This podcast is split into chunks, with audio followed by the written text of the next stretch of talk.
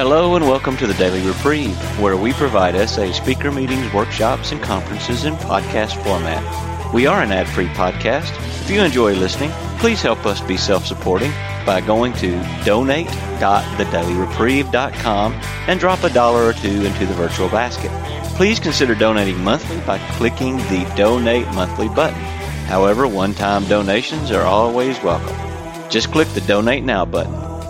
Now, without further ado, this episode of the Daily Reprieve.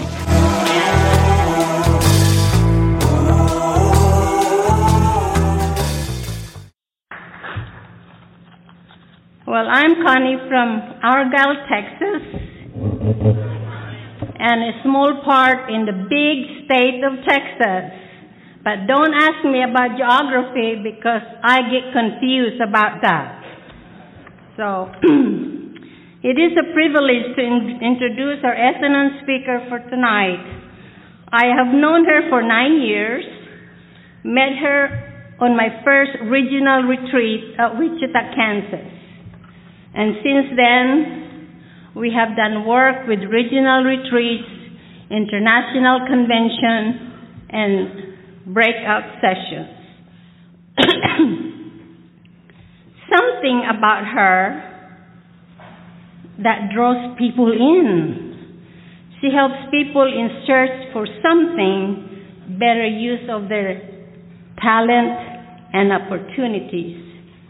She finds happiness and true sobriety in spite of the chaos, crisis, and drama around her.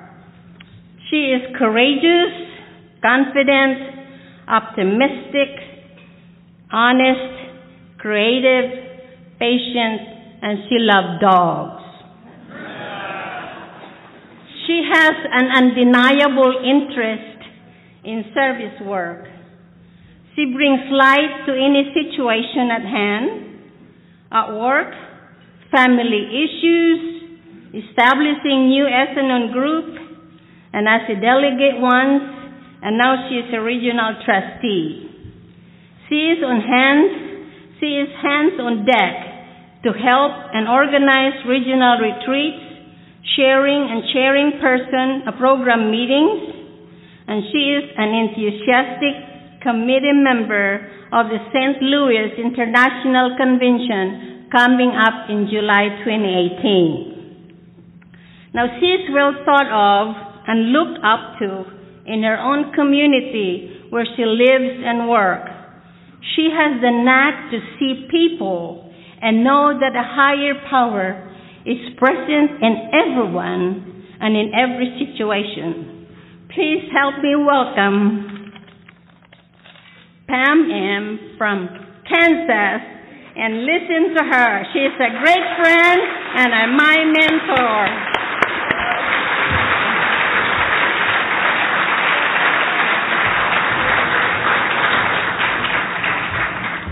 Okay, I hope I live up to that. Good evening. My name is Pam, and I'm here to tell my S-Anon story this evening. I walked into my first recovery meeting back in November of 1999, terrified, worried about if I was going to know anybody, what they were going to think of me, things like that. And over the years, as I've worked the program, I've come to the realization that I was born to be in and on. When I think back to my childhood and growing up, even as early as three years old, I can think of a situation where I failed and I took the shame and the guilt and felt worthless. I did have at that time a mother who tried to make me feel better about that situation. But over the years, um, for whatever reason in my family of origin, things continued to go downhill. And I truly believe my parents are adult children of addiction. Whether either of them are actual addicts, I can't think of anything specific. So, but I do know that all of my life, I took the guilt and shame for everything that went wrong in our family. I have five sisters. 20 years later, my brother came along, so he feels more like a nephew to me than a brother. And two years ago, he passed away. So things seem to be a little bit better between my sisters and I now, but at the time we were growing up, we were constantly looking for the blessing from our parents. And we all never got it. Didn't realize that as a kid. I felt like the invisible child till I made mistakes. And then I was the one who was blamed and, and made fun of, and, and it made me feel stupid. It made me feel ugly. It made me feel like I had no talents. And so I wore myself out trying to do everything my parents said they wanted us to do. I got the good grades, and I would bring home the report card, and they'd go, Oh, okay, and put it away. I got different academic awards, things like that. It just, I was waiting for them to go, We're so proud of you, things like that, and never got it. Felt like I could disappear I could get killed in a car wreck, somebody could kidnap me, I could just run away, and they wouldn't miss me. And they would probably be better off because they'd have more room in their house. And so it, it was a, a tough childhood. I never, never ever considered killing myself, but I did daydream about what if I did get killed in a car wreck or in different ways. So I'd, I'd like to say I was adopted, but I have a twin sister, so that ruins that theory. Um, she got more of the recognition from my father than I ever did whenever we would participate in sports and things like that together. And so eventually, I finally started saying, okay, I need to do some things that I want to do for me. I can't, obviously, I can't measure up to, to my parents. And so I finally decided I'm going to go to college and I'm going to do it for me. Not what my parents are going to think. Because they were not real thrilled with my choice of a major, but they didn't tell me I couldn't do it. And I, I realize now my parents did the best job that they could do and I can I can love them and accept what they are able to give. But um, like most anons, I hid my feelings well. I made everyone believe that I was just fine. I was I was going to be successful, and I, I obviously made my sisters think that I felt like I was better than them. And so through the years, they've never been able to come to me for advice, and I've never been able to go to them for anything because I was afraid they would use it against me. And I had to be better than them because I felt like I was the worst one in the family. And so maybe I did give them the impression that I was better than them. It was not intentional, but because of my feelings of inadequacy, I did not have a good relationship with my sisters.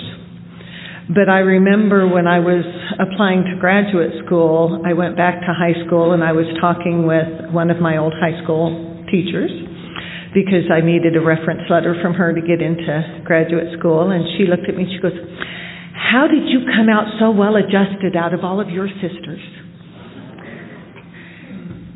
And inside I'm going, She thinks I'm well adjusted? If she only knew what I was going through. And at that point, I was married.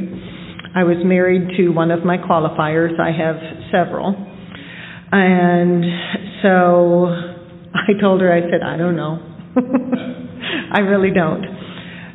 But again, as I look back over my years, I can see times when I was working the program even before I knew what the program was. And so I guess maybe I am well adjusted. And I know that I am more well adjusted now because of this program and because of the 12 steps. But I met my spouse in college. I was desperately looking for somebody to pay attention to me and to, to give me what my family couldn't give me. His family accepted me, treated me like I was part of the family. Um, there were lots of red flags, and I totally ignored every one of them. I actually participated in the pornography with him when we first got together because I thought that's what a good wife is supposed to do. So he basically got the impression that I was accepting his unacceptable behaviors. And in a way I was because I didn't feel strong enough to to say this isn't right. I need to run the other way. So we got married, had two boys, and I just continued to hide my feelings and to make things look good and try to be for him what I thought he wanted me to be because he was always really good at pointing out when I would do something wrong. And I would take it as I'm a horrible wife. I have to do better. And so I spent a lot of years wearing myself out because I wasn't a stay at home mom. I, I, really admire stay at home moms because I couldn't do it. I had to get out and work. So then I'm working, trying to keep the house going, keep the boys going, and, and do everything that I thought he wanted me to do. And it wasn't working. But I didn't have the courage to say to him, I don't think what you're doing is, is appropriate behavior. Until I finally hit my bottom and we went to a counselor. And the counselor affirmed in me that my feelings about his one of his other addictions was true. And at the time the counselor asked him, "Do you think that's normal?" And he's like, "Yeah." And then the counselor looked at me and said, "Do you think that's normal?" And I went, "Oh crap. I've never told him this before." But I did say, no, I don't think it's normal. And he looked at me and said, it's not. And that's how I found the 12 steps. I grew up going to church. Um, I believe there is a God, and, and but the God I understood as a child was punishing and judgmental, and and anytime I, I I was wrong, I was getting punished. And so, when I went to college, I gave up on going to church. I, I said I'm doing this myself. I didn't know a God that would support me and help me accomplish the things I wanted to accomplish. And as I went through my life and had my first two boys and continued to fall into the darkness, when I finally hit my bottom and I walked into the doors of 12 step, I learned about a new God. And I had a hard time accepting that to begin with, and I, I didn't start relying on that that higher power right away. And I I would listen to other people, and I I went through step one, step two pretty easily when I found out that I didn't cause it, I didn't control it, and I can't I can't cure it. I felt some relief, and I knew I was powerless. And so I had, it took a, about a year or so before I finally accepted that there was a higher power that was there to support me.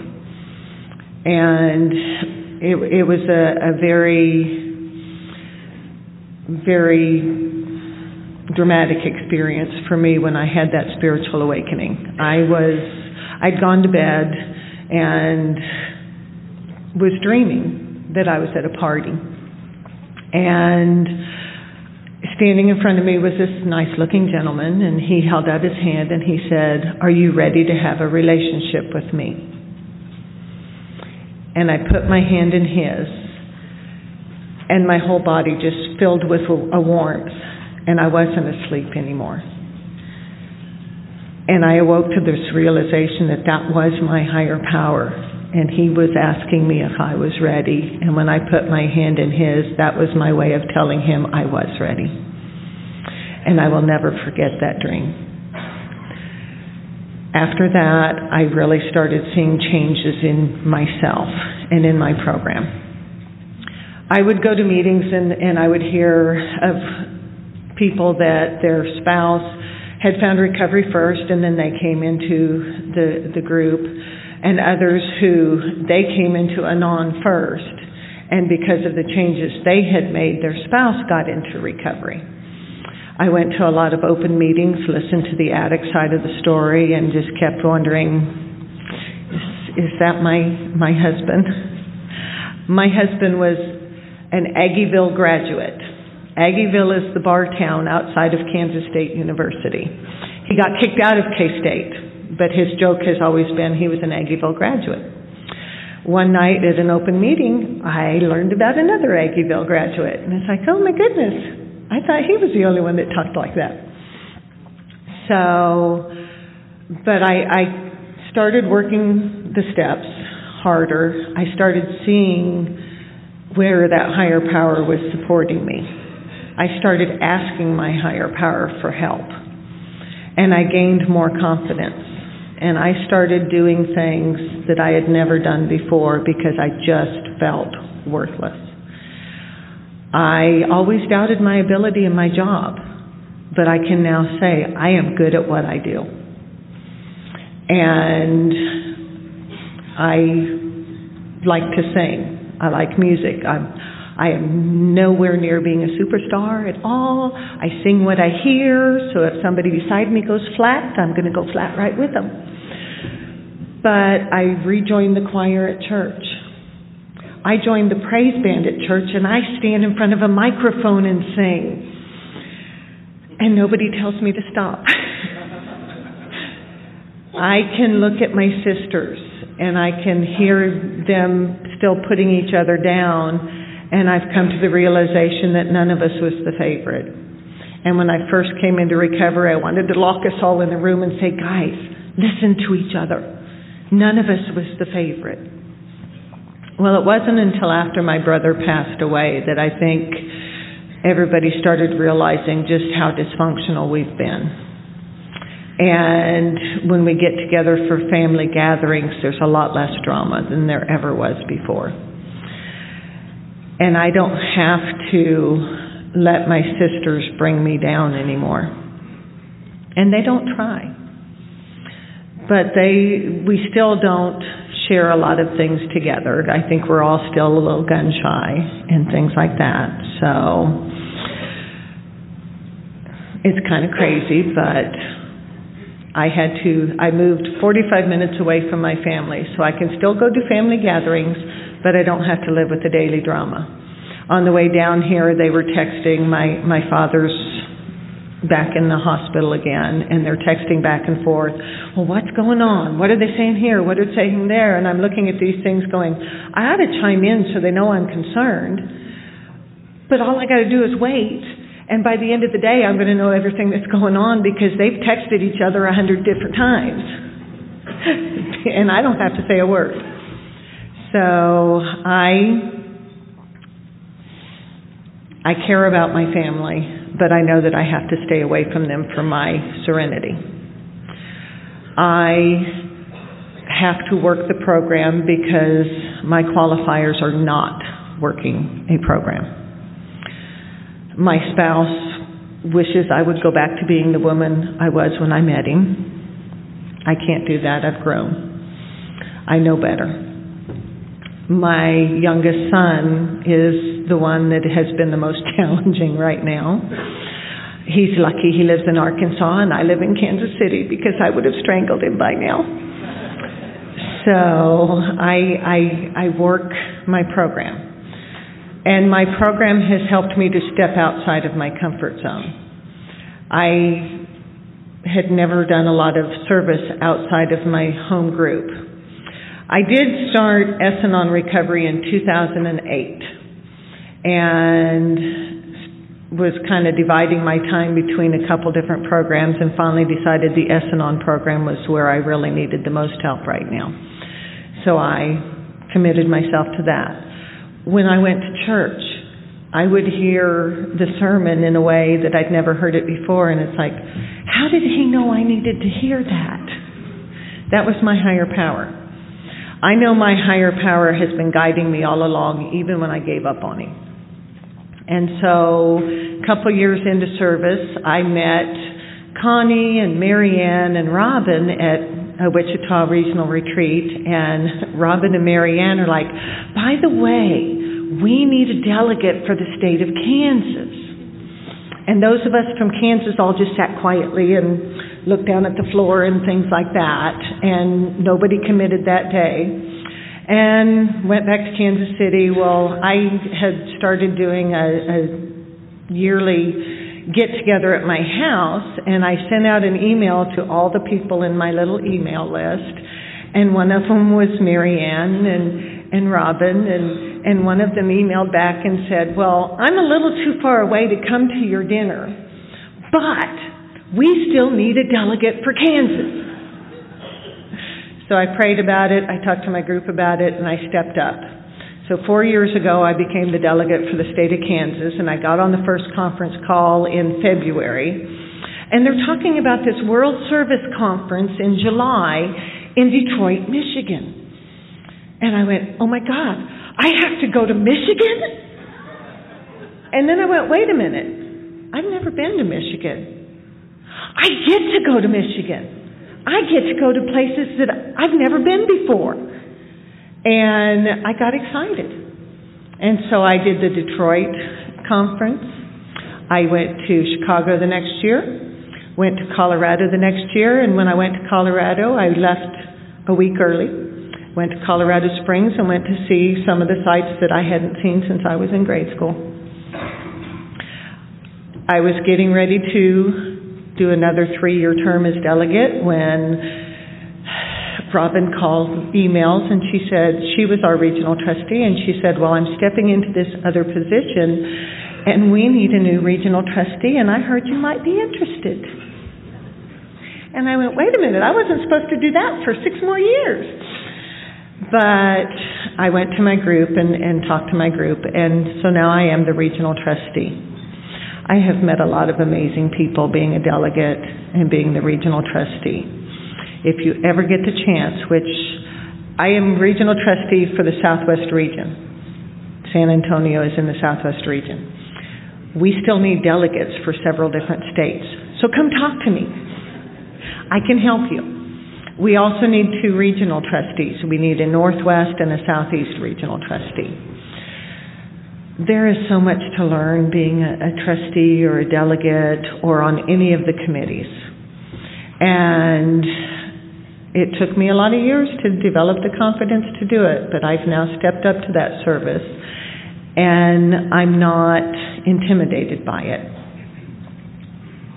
Beginning of my program, I would have been. I would have been the one sitting in the corner going, okay, I'll vote, but don't ask me to say anything and don't ask me to come up with any ideas now I'm more confident, and I'm up here in front of all of you guys, get telling you my story. So I am so grateful for what this program has given me. And I will continue to come to this program, not just because my qualifiers are not in recovery, but because it has made me a better person. And when I don't go to meetings, I fall back into old habits but I can I can look and I can go, oh wait, I don't need to do it that way. I need to go. I need to do this. I need to trust my higher power. I have a God box. I put stuff in the God box, and immediately something pops up, and I'm going, ah, you're not wasting any time. I really believe in that higher power. I I had been working the program and going to some different retreats where we wrote a letter to God every year. Six months later, they would mail it back to you. And every time that letter came, it would apply to something that was going on right then, six months later. And I'd written the letter. And when I wrote the letter, I had no clue what I was writing. And after I sealed it in the envelope and gave it to the retreat coordinators, I totally forgot what I wrote. But I got to the point where I got really excited for those letters to come because one of the letters I wrote was from God to me saying, You're doing fine. you're just keep doing what you're doing, keep going, you are worth it, and things like that. And at the time I got the letter, I was starting to doubt myself again. And I got that letter, and I went, Oh, thank you. I needed to hear that. I needed somebody to tell me that I, it was worth it. It was my letter to God that got me into the S-Anon program because I had written a letter going, okay, you've helped me with these other addictions, but this is the one that I'm still struggling with, and, and so please help me with this. And put the letter in the envelope. That was in March. In April, I was sitting there at work with not a lot to do, and it's like, okay, I know that there are programs for every addiction out there. There's got to be something for this. And so I started searching and found the number. And so when I walked through the doors of that meeting, I wasn't terrified. I wasn't scared. I walked in and I wanted to throw my arms wide and say, Take me, I belong here. And I've been so grateful to be part of this program. And the 12 steps do work if you work it.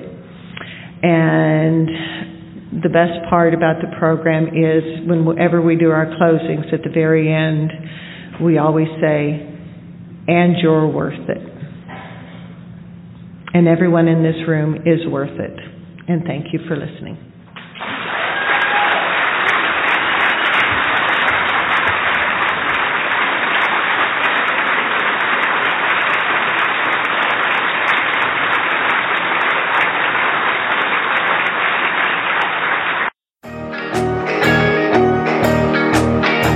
Would like to thank you for listening to this episode of the Daily Reprieve, the best source for experience, strength, and hope for SA members. Please subscribe to this podcast to be alerted of new episodes. Please show your support by donating to the Daily Reprieve by going to donate.thedailyreprieve.com and choosing either monthly donations or a one time donation by clicking Donate Now. Thank you for listening and stay tuned for the next episode of The Daily Reprieve.